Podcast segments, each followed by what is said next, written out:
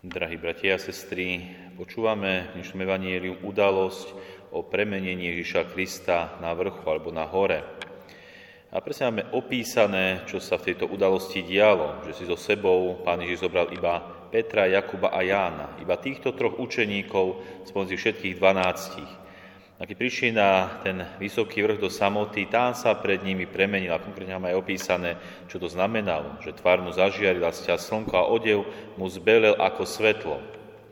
A nielen to, dokonca sa im zjavil Mojžiš a Eliáš. Dokonca títo učeníci počuli Boží hlas, ktorý zaznel z oblakov. Čiže keď to tak zhrnieme, tak tí traja učeníci, Peter, Jakub a Ján, mali veľký duchovný zážitok veľký duchovný zážitok, kedy sa dotkli toho posvetného, nadprirodzeného, Božieho, to, čo je našim očiam aj ich očiam bolo skryté. Keďže žijeme tu na zemi vo viere, dokážeme takto priamo, ako títo učeníci, vnímať to premenenie Ježiša Krista, alebo tie zjavenia Môžiša Eliáša, či Boží hlas neba.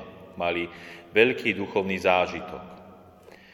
My takýto priamy zážitok pravdepodobne nemáme.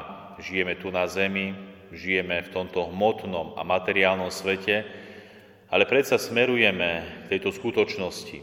Smerujeme k Bohu. Smerujeme k tomu, aby sme ho raz, keď prídeme do väčšnosti, videli z tváre do tváre. Smerujeme k tomu, aby sme raz prebývali v Bohu a bolo toto pre nás to normálne a prirodzené. Zatiaľ žijeme tu na zemi iba vo viere a skrze vieru a tie ďalšie božičnosti, či už nádej a lásku, sa snažíme vnímať nášho Boha. Ale z času na čas sa môže stať, že aj my máme taký silný duchovný zážitok.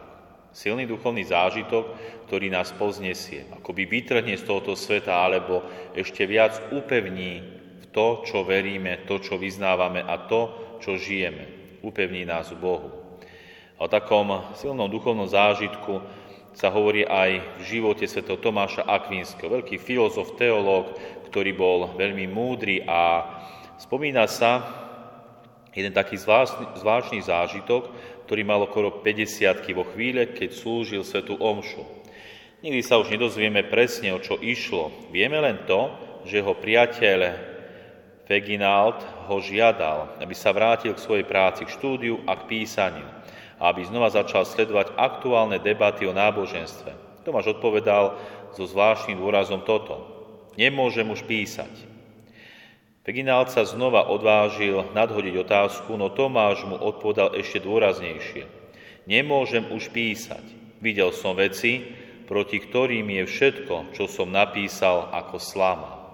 Čiže videl, zažil niečo, čo presahovalo všetko, čo dovtedy poznal, vedel a žil.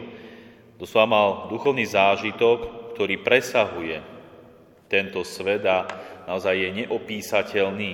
Toto sa odohralo v živote svätého Tomáša Akvinského. Taktiež Pascal si poznačil do, po duchovnom zážitku spojení s Bohom v noci 23.11.1654 pár slov, z ktorých cítiť ešte dnes po naozaj viac ako 300 rokoch zrušenie. A tie slova zneli.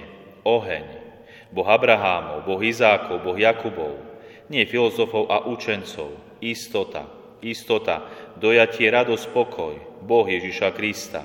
Tento lístok s týmito slovami nosil veľký Paskal pri sebe až do konca svojho života a neustále z neho čerpal, keď sa k nemu vracal a doslova vracal sa aj k tomu duchovnému zážitku, ktorý mal tento človek. A tak, milí bratia a sestry, možno aj Boh nám dá takú milosť, aby sme aj my mali duchovný zážitok. Možno sme už mali, možno nás tieto veci ešte len čakajú tu na zemi, keď žijeme ešte stále vo viere.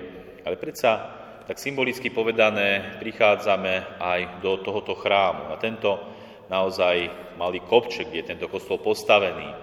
A tiež je to taká hora, hora premenenia, kde sa Pán Ježiš premieňa z obyčajného bieleho chleba na svoje telo, aby sa nám dáva. Je to hora premenenia a aj tu by sme mali cítiť duchovný zážitok. Mali by, mala by sa naša viera pozbudzovať, upevňovať, posilňovať. A toto by malo byť miesto, kde sa stretáme s Bohom a z Boha vo svojom živote žijeme, kde si ho odnášame do svojej každodennosti a sem prichádzame neustále čerpať. Nech je nám aj toto miesto takým miestom premenenia, posilnenia a pozbudenia v našom živote.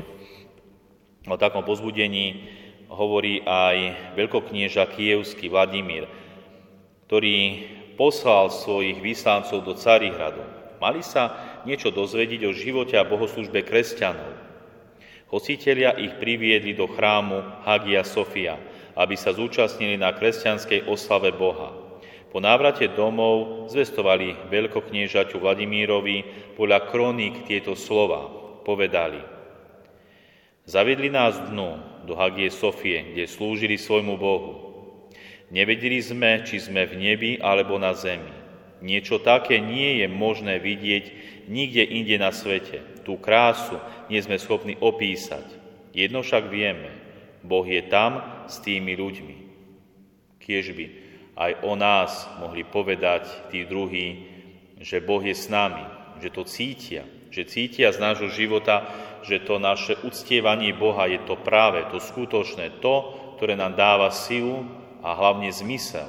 Nechaj z našich životov tí ostatní vidia. Toto ich priťahuje možno aj k tejto oslave Boha, ktorú máme každú nedelu ako oslavu nášho Boha a nech naozaj je to posilnenie. Posilnenie pre nás, náš život ešte tu na zemi, aby sme raz, keď príde ten čas, mohli uvidieť Boha z tváre do tváre. Kde už nebude iba duchu viery, také nazeranie, dúfanie, ale kde už bude naozaj priamy pohľad na Boha. Možno časy taký, ako zažili tí traja učeníci, Peter, Jakub a Ján, ktorí uvideli Ježiša, ktorý sa im premenil.